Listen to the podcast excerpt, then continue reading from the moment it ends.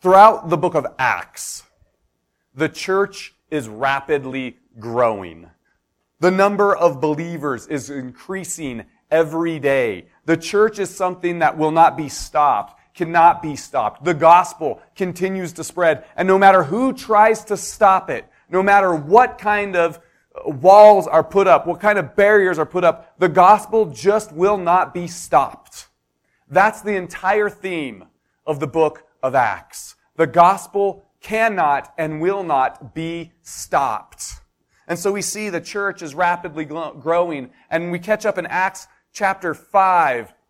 The church is growing so fast, and the Jewish leadership wants to stop it. Now, I say the Jewish leadership because it's important to differentiate between the Jewish leadership and the Jewish people. There are times when you are in a nation and the government or the leaders do not actually represent the people.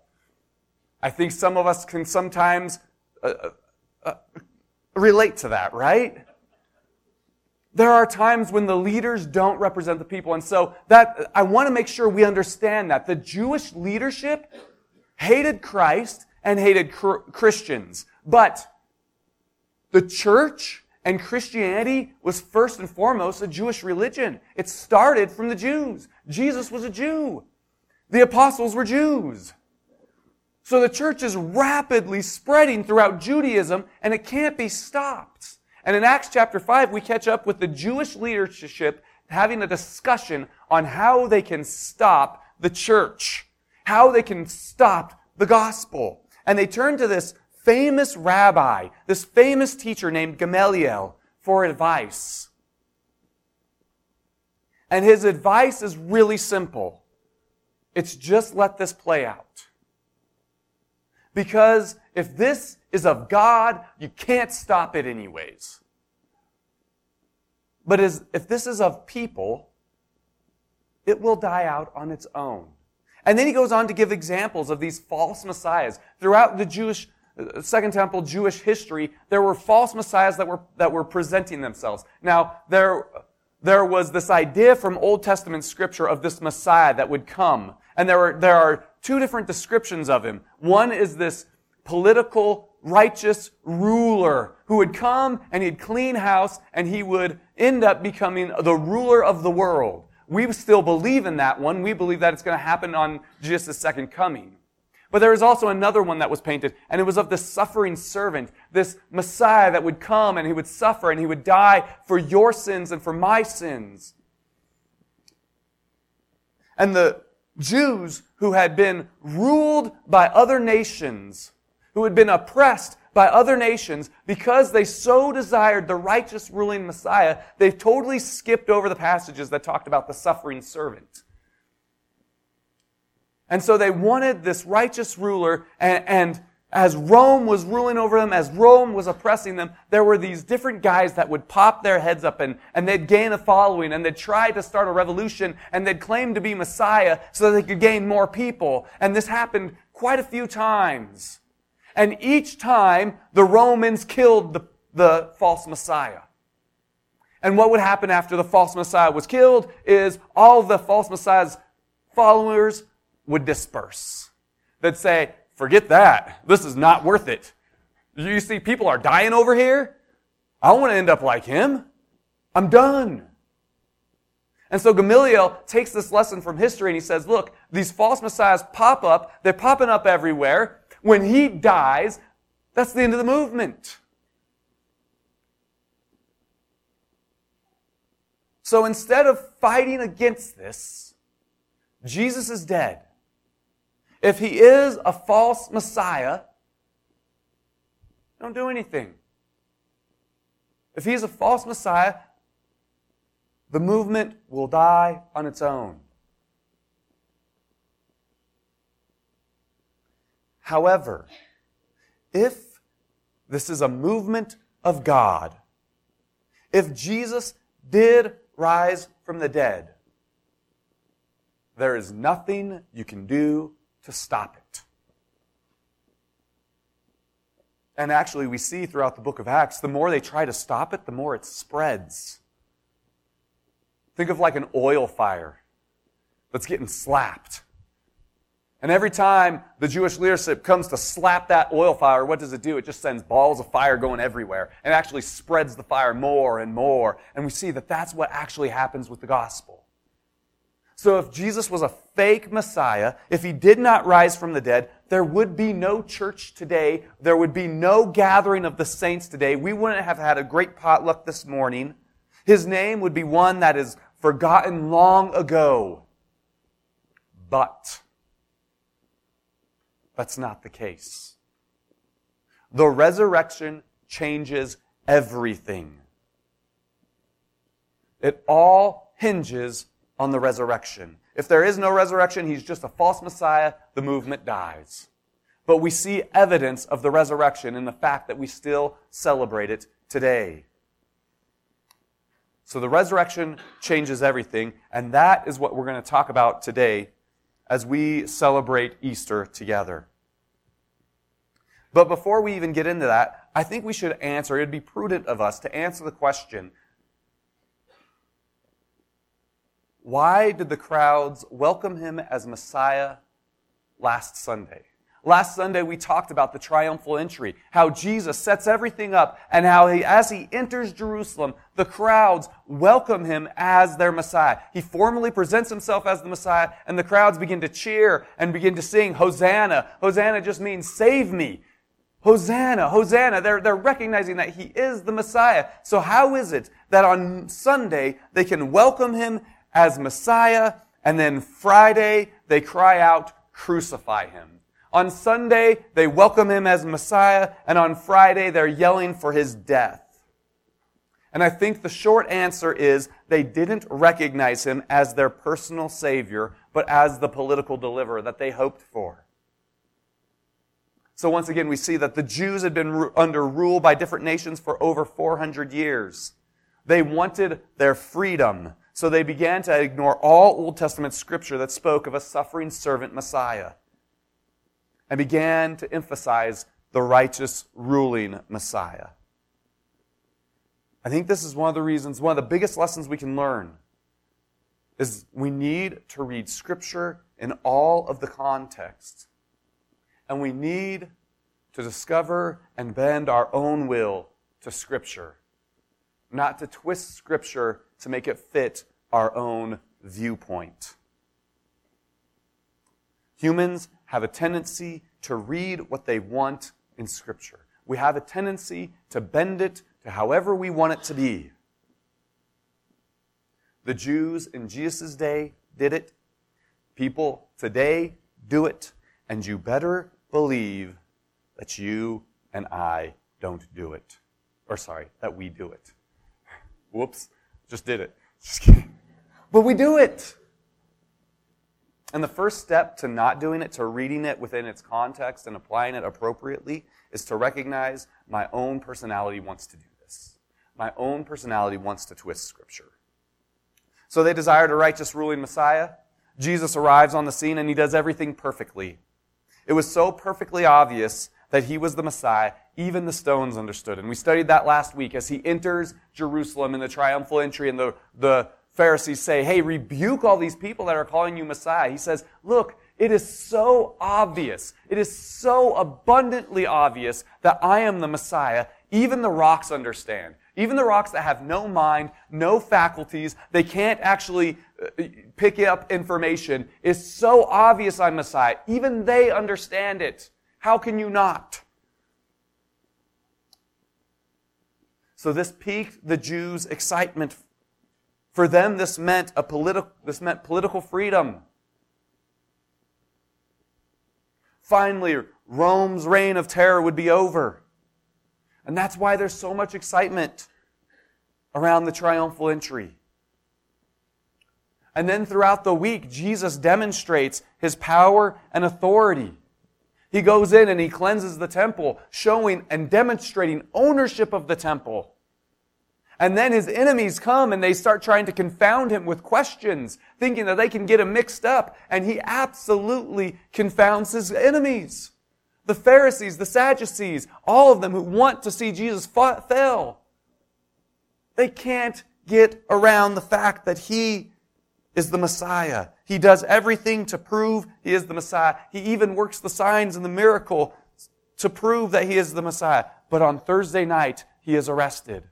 And they had to arrest him at night when he was alone because the Pharisees, the Sanhedrin, they were afraid of the crowds. We see this over and over again. They tried to arrest him, but they couldn't because they were afraid of the crowd. So what happens is, if they arrest the man that the Jew, that the normal common Jew thought was the Messiah, then they would have a riot. And what happens if there's a riot? Rome comes in and they take away the Sanhedrin's power. So the Sanhedrin's in a pickle and they need to figure out how can we get rid of Jesus while maintaining our power? And they discover they've got to arrest him while he's alone. And so they develop this plan. If, if we can arrest him while he's alone, and Judas falls right into their plan, he goes and he gives them a report, hey, I know where you can get Jesus. He's alone right now. He doesn't have all of these crowds following him. You won't start a riot. So the plan is to arrest him on Thursday night and have him dead by Friday morning, and have him dead by Rome's hands. So that they won't be guilty of his death. That's the plan. But they run into a couple problems with this plan, and I think even they are surprised by what happens. Number one is Pilate doesn't crucify Jesus right away. Pilate finds him to be innocent. And this is kind of a weird thing because Pilate was known for his brutality. Pilate was known for killing Jews pretty willy nilly. So he, he surprises them. Now, I think Pilate is kind of bending to their will a little bit. Number one, they bring Jesus right at morning. So it was illegal to have a trial at night. They arrest him Thursday night. They take him back to Caiaphas' house and they actually hold a trial, an illegal trial. And then at morning time, right as soon as the sun comes up, right around 5 a.m., they hold a legal trial. Boy, it's easy to break rules when you can see in some gray areas, right? But, but you know, they followed the letter of the law. They had a legal trial. And the second they find him guilty, they run him over to Pilate. Now, Pilate would have to wake up early. They don't want to go into Pilate's house, so he comes outside to them. He's actually being fairly courteous to the Jews. And one of the reasons why is in Rome, Pilate had a protector named Sejanus. Now, Sejanus ends up becoming a traitor to Caesar, and he's executed. And all of a sudden, all these heads that were related to Sejanus start to roll, and Pilate is afraid that his head is going to roll as well. And all the Jews have to do is remind Caesar about Pilate. So Pilate's walking on eggshells now around the Jews. So the Jews think that they've got him under their belt. They think, hey, we can bring Jesus. He'll execute him pretty quickly. And, and, and Pilate is kind of folding to their will. And then all of a sudden he says, but wait, this guy is not guilty. How can I go off killing this guy? And then he says, why don't you go kill him yourself? Well, they know that they can't kill him because then the Jews will look, the common Jew will look at them poorly. They have to have Jesus do it. Or, sorry, they have to have Rome kill Jesus. All that takes a little bit longer than the Jews thought. And I think they're a little bit surprised when the crowds wake up and they yell, Crucify him. But why do they yell, Crucify him? Sunday they were yelling, Messiah. Hosanna. Now they're yelling, Crucify him. And I think it comes down to the amount of disappointment they felt, which would be directly correlated with the amount of excitement. You know, when you're preparing for something that you're not very excited for, let's say you're going over to someone's house, they're typically known to be a bad cook. So you're preparing yourself for some really bad food, right? And then you get there and they took some cooking lessons and all of a sudden the food is fantastic. You're pretty, you're pretty pleased with that. All of a sudden you're like, yeah, this is pretty good. But let's say it's flipped around and you're going to someone's house and they're known for being this fantastic chef and you can't wait to, to eat all of the delicacies they're making for you. And you show up and they're like, oh, by the way, I ran out of time, so I threw some Totinos in the oven. And you're like, so I get some cardboard with some tomato paste on it? Uh, and you were really excited, and now your level of excitement turns into disappointment. Whereas the other way around, you weren't disappointed at all. And that's kind of what, what it's like with Jesus. The, the level of excitement is directly correlated to the level of disappointment that on Sunday they were so excited because here is this guy claiming to be Messiah. He's got all of the signs that prove he's the Messiah. He's doing it. He's working it. He claims it. He shows the signs. He is Messiah. He's even conquered the temple. He's controlling the temple so much so that no one could even carry a bucket of water without his permission. He is the Messiah. And then they wake up on Friday morning and the man that claimed to be Messiah is now beaten and cuffed by Rome. Wait a second. You were supposed to be Messiah. You were supposed to be our Savior. You were the one that was going to overthrow Rome. You were, we are no longer going to have the shackles of Rome. And here you are shackled by the very one you were supposed to overthrow. The level of excitement is directly correlated to the level of disappointment. And so instead of yelling, Messiah, Hosanna, they yell, crucify him. He is a false Messiah. How dare he claim and prove that he's Messiah and then show up beaten and cuffed and shackled by Rome. How dare he do it? And that disappointment turned to bitterness and anger, and soon instead of yelling Hosanna, they were yelling, Save yourself. Prove you're the Messiah. You saved others, now save yourself.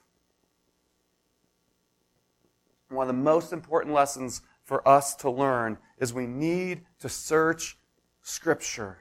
We need not to turn God into a political weapon for our own advantage. But instead, we need to search Scripture and we need to let it change us from the inside out. So they yell, Crucify him. And it actually seems as though Gamaliel's advice, though he's going to give it later, would ring true. The crowds gave up on him. Even before the crowds, his own disciples give up on him. The moment he is arrested, they all flee. Even those who are closest to him, his own apostles, flee. Just as the other pretender messiahs, disciples would flee. So, why do we have a church today? Why do we gather in the name of Jesus today? Because it wasn't just a good teaching or a new philosophy. He demonstrated his deity, the fact that he is God come in the flesh by his resurrection, and his resurrection changes everything. And it is his resurrection that the church holds to. It is his resurrection that the church will preach and die for. And we see sermons and sermons of it over and over again in the book of Acts. And for today, we're just going to look at a part of one sermon that Peter preaches in Acts 10 you want to turn with me, if you will, to Acts 10. Peter is preaching to Gentiles. So we can see just like that oil that was lit on fire and the Jews are slapping at it and it's just sending fireballs going everywhere and actually spreading the church. The church started in Jerusalem and it begins to go work its way outward. And here we come upon a place called Caesarea Maritima. Now, the Gentiles haven't actually had the, the gospel preached to them yet. This is going to be the first time that the, go- that the gospel is preached to Gentiles. And so we're, he, Peter gets called out to Caesarea Maritima. Now, a little something about Caesarea Maritima. It was built by Herod the Great, and it was built as a harbor, but it was also built as a palace to Caesar. So Jews typically didn't go around Caesarea Maritima. It would have been considered a blasphemy for a Jew to go to Caesarea Maritima. So Jews avoided it. They didn't want to go near it. But Peter has been called to preach to the Gentiles at Caesarea Maritima. So we'll per- pick up in Acts 10, verse 36. As for the word that he sent to Israel, preaching good news of peace through Jesus Christ, he is Lord of all. You yourselves know what happened throughout all Judea, beginning from Galilee after the baptism that John proclaimed, how God anointed Jesus of Nazareth with the Holy Spirit and with power. He went about doing good and healing all who were oppressed by the devil For God was with him, and we are witnesses of all that he did, both in the country of the Jews and in Jerusalem. They put him to death by hanging him on a tree. But God raised him up on the third day and made him to appear, not only to all, not to all the people, but to us who had been chosen by God as witnesses, who ate and drank with him after he rose from the dead. And he commanded us to preach to the people and to testify that he is the one appointed by God to be judge of the living and the dead. To him all the prophets bear witness that everyone who believes in him receives forgiveness of sins through his name. So here's the sermon that Peter is preaching. He's preaching it to Gentiles who are hearing it for the first time. And he begins with, as for the word that he sent to Israel, he being God.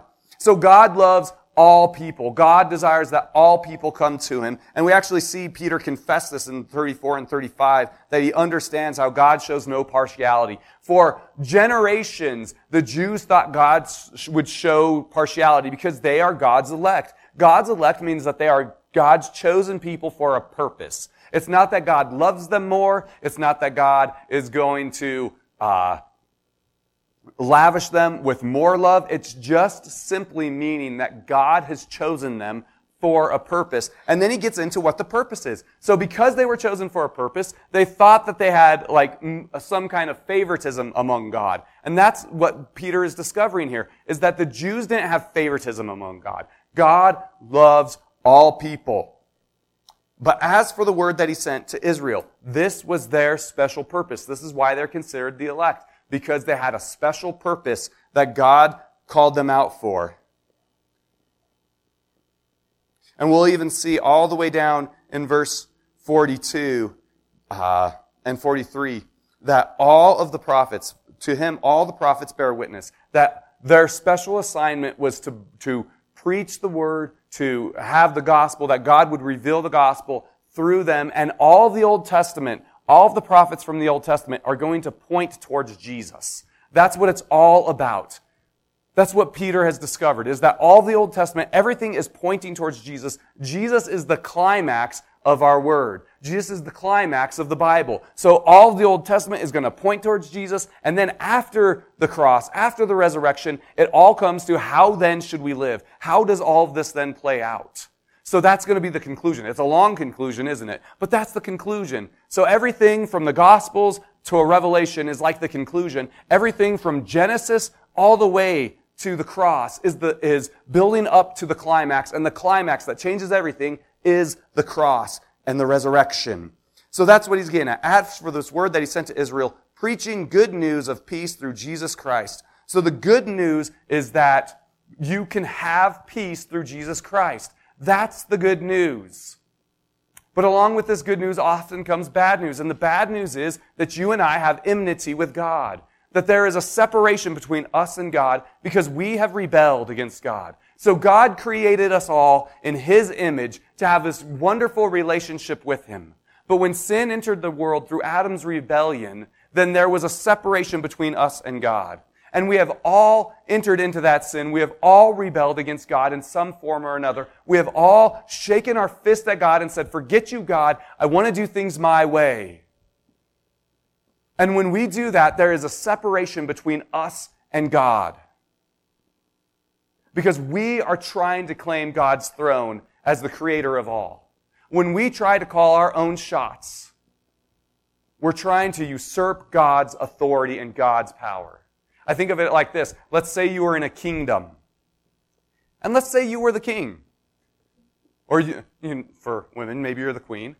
But you have the final authority in that kingdom, right? You're the king, you're the queen, you have the final authority. What you say goes. And you have this wonderful servant and you love this servant and this servant and you get along and you do everything together and they serve you faithfully and they do what you tell them to. And then one day they look at you and they say, you know, you've been great as king or queen. You've been this great ruler. I've absolutely loved serving under you, but I really think things would be better if you just stepped off your throne and I stepped on.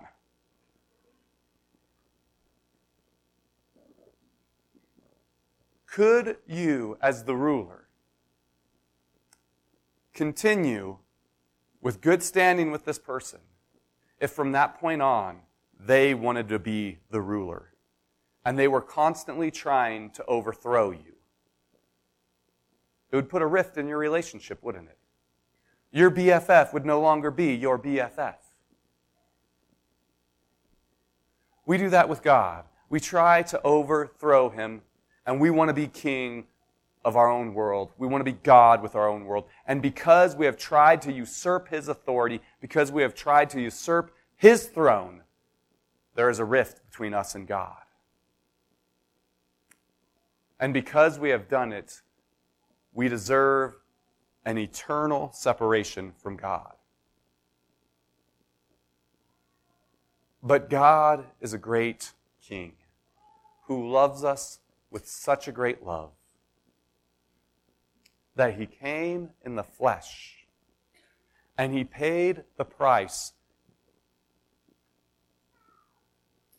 on your behalf. So that you could have peace with him. So that you could have this perfect relationship with him. And that's the good news that they are preaching. That we can once again have this perfect relationship with our Creator because of Jesus. And when you have that relationship restored, you can become fully who you were designed to be. Your Creator created you with a purpose, your Creator created you with meaning. And one of the reasons why we have seen so many people searching all over the place and doing so many crazy things is because they're so lost without their Creator. If you've been searching, if you've been hurt, if you're just lost and purposeless and you think other things are going to fill the void and then you fill it and, and you realize that that thing didn't fill the void really. And so then you start searching for something else and you realize that that also didn't really satisfy. So maybe it's money and you follow money or maybe it's a career and so you follow a career and you pretty soon find out all these things aren't really going to satisfy. It's because the only thing that will truly satisfy is a reconciled relationship with your creator. And when you have that, you can be content in any situation in your life. And so that's the good news is that you can have peace and you can be content and you can be so fully satisfied with your creator. Peace through Jesus Christ. He is Lord of all. This term Lord of all is just a pagan term for a deity. So what is he getting at? He's here in Caesarea Maritima and he's preaching to all these pagans and he says, look, Jesus is really the Lord of all. He's really the God that you've been searching for. He's actually where there is a temple dedicated to Caesar, and in a temple dedicated to Caesar, he's saying, look, Jesus is really the God you're looking for.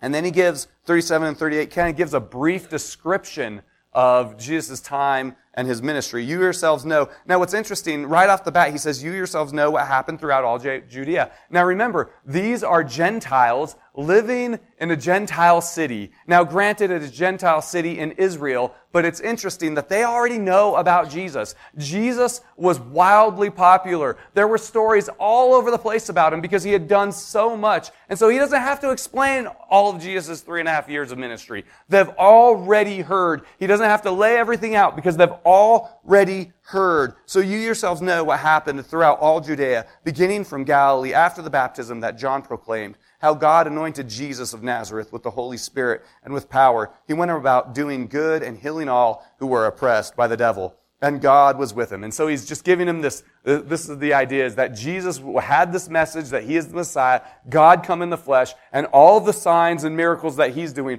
all of those healings that he did, those were to authenticate his claim that he is the Messiah. That's what he's getting at. And we are witnesses so a witness is someone who's there to observe and report.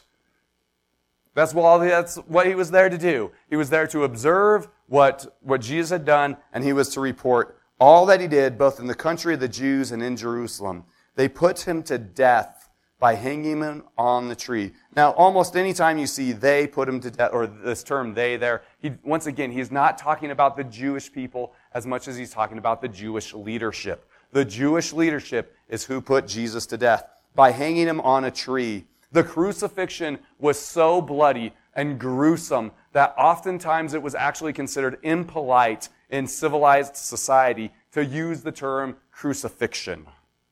So instead of saying they crucified him, he's, he's trying to be polite and he uses the term to hang him on a tree. The Romans were great at torture. They knew how to torture people. They knew how to absolutely torment people until they died. And that is what Jesus went through. And in verse 40, we pick up but. That is a contrasting conjunction with a lot of meaning. If any other false Messiah had gone through this, if any other person claiming to be Messiah had gone through the cross, had been crucified, had been tortured to death, that's the end of the story. Time and time again, this actually happened. There were actually false messiahs that would arise. Rome would kill them. End of story. You and I, when we die, that's it. But for Jesus, it's not the end. For Jesus, the crucifixion was not the end. Being tortured to death was not the end. But God raised him on the third day and made him to appear. So not only did God raise him, but he also began to appear, not to all the people, but to us who had been chosen by God as witnesses. Now we don't know what the criteria was. We don't know why God chose certain people to be those witnesses, but we do know that Paul states in 1 Corinthians 15 that Jesus appeared to over 500 witnesses over 500 witnesses. And when Paul lays that out in 1 Corinthians, it's kind of like a reference. He's saying, hey, check out these references we have for the resurrection. It's like when you go apply for the job and you, you want a, a stack of references, right? Or usually it's three references that you have to give. I just actually gave a reference for somebody. You want somebody that's reliable. You want someone that's going to give the truth, right? And so you give out these references. And Paul is saying right here, we have references. And Peter here is saying, there are references. Don't believe me? Go back to Jerusalem. Talk to some of the other guys. It's not me only that has seen the resurrected Jesus. There are others that have seen him. There are others whose lives have been changed by him. Other people have witnessed Jesus as risen from the dead. Now, there was no argument that Jesus was dead because he was crucified by the Romans. The Romans knew how to kill people. They weren't like a bunch of buffoons. In fact, it was so, it was so important that they killed correctly that if for some reason there was a report that someone wasn't dead after a crucifixion, all of the soldiers that were involved with the crucifixion were then crucified. Now you're a soldier in charge of a crucifixion. You gonna let something slide? If you if you're wrong, you're going to be up on that cross? Oh no. You're making sure they're dead, dead. There's no question on whether or not Jesus would died. But these people might question whether or not Jesus rose from the dead. And that's what he's getting to here. Don't believe me? Go talk to one of the 500 other witnesses. There are witnesses that are willing to give a testimony unto death. And that's important uh, to recognize as well, is that it's a testimony unto death. People are willing to die for what they believe is true, but no one's willing to die for what they know is false. If Peter had made up the resurrection, he wouldn't be willing to die for it. If the other apostles and other witnesses had just made it up, they're like, hey, I got a great idea. You know, they just killed Jesus. Let's say that they rose him from the dead so that we can snatch some power. Well, once Stephen was stoned in Acts 8, that'd be the end of that, right? Oh, they're going to kill us for this lie? We're done with this lie. But they continued to profess it because they knew it was the truth. And then he goes on that not only did they witness this, but who ate and drank with him after he rose from the dead. So not only did these witnesses see him, but they ate and drank with him. And this is what Paul's getting at, here, or what Peter's getting at here, is that it wasn't just like a hallucination.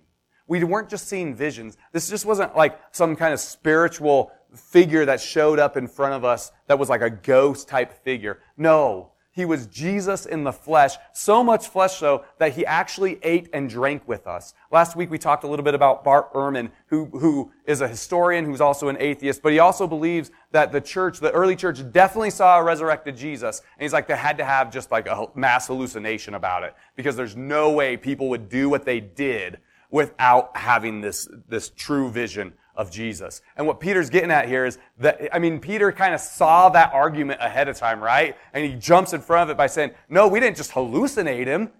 Because he ate and drank with us. Like, we didn't just hallucinate food disappearing and, and wine disappearing in front of our eyes. We actually ate and drank with him. It wasn't just a hallucination. There was a real physical Jesus that ate and drank with us. Over 500 witnesses and he commanded us to preach to the people and to testify that he is the one appointed by God to be judge. Now, what's interesting is this word commanded means he compelled. And it's like this idea that the evidence was so overwhelming that they had to do something with the evidence. Have you ever had something in your life like that where you, you had so, something that you believed, maybe it was about yourself, or maybe it's about something else. And then the evidence like kept hitting you upside down, like just boom, like a brick in the face. The evidence just kept hitting you and hitting you and hitting you. And finally you're like, I have to do something about this. What I've been believing is false and there is the truth and I absolutely have to change the way I am because the evidence is hitting me, smacking me upside the face. That's what Paul's saying is the evidence was so overwhelming that he was compelled. He had to do something with the evidence.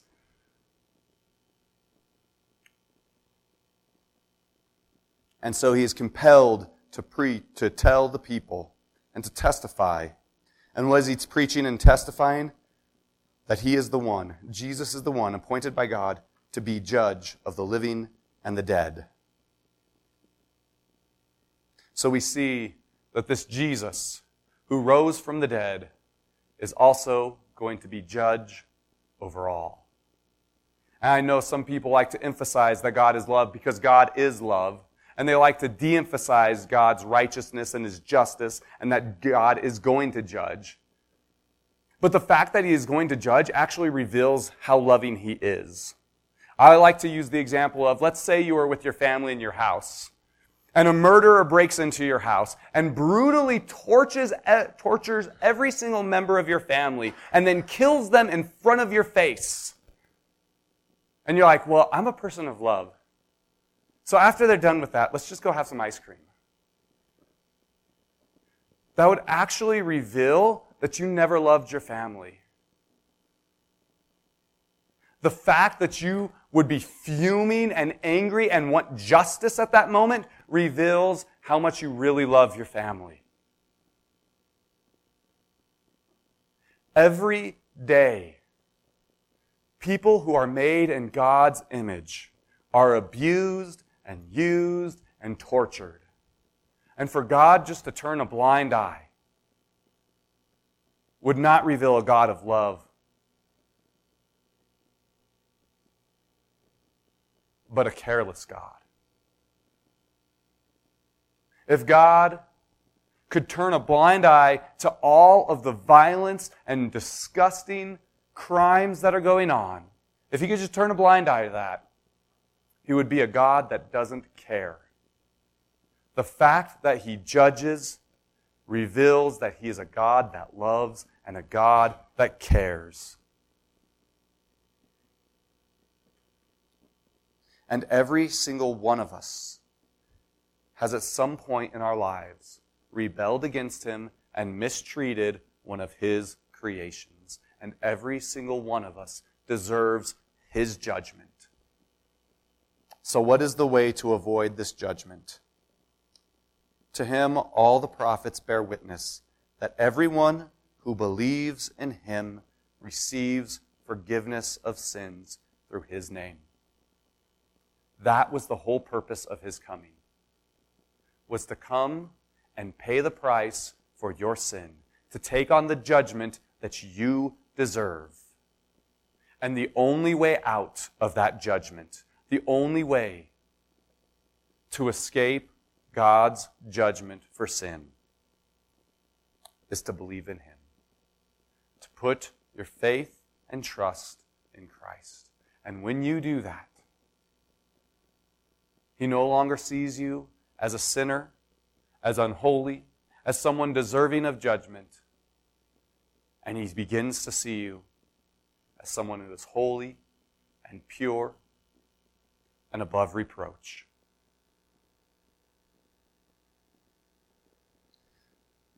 Gamaliel gave advice.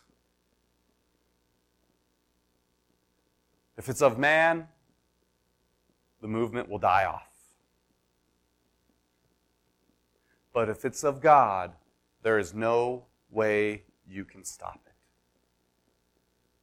I think history has taken Gamaliel's advice and has demonstrated over and over again that the gospel is unstoppable. That Jesus is the Messiah who died for our sins and rose again. And the church, no matter what happens on this earth, the church will continue to grow because it is of God. Because he is the Messiah. He has died as the suffering servant for your sins and my sins. The church is evidence of this. There is a judgment to come because you and I, at one point in our lives, have offended God, have abused His creation. We deserve judgment. The only way to escape that judgment from an almighty creator is to put our faith and trust in Him. Have you done that yet, dear Lord? We thank you for coming to this earth and paying the price for our sins. We understand that you didn't have to, and we know we didn't deserve it. And yet you did it. And not only did you do that, but you rose on the third day to prove that you are not a false Messiah. That this wasn't just some fancy words or tricks. And then beyond that, you continued to grow the church. And beyond all of humanity's efforts to stop the church, you continue to grow it now. And we pray for those who do not believe in you, for those who haven't put their trust in you yet, that you would use the church in a way to show who you are, that more and more would come to find forgiveness of their sins. In your name we pray.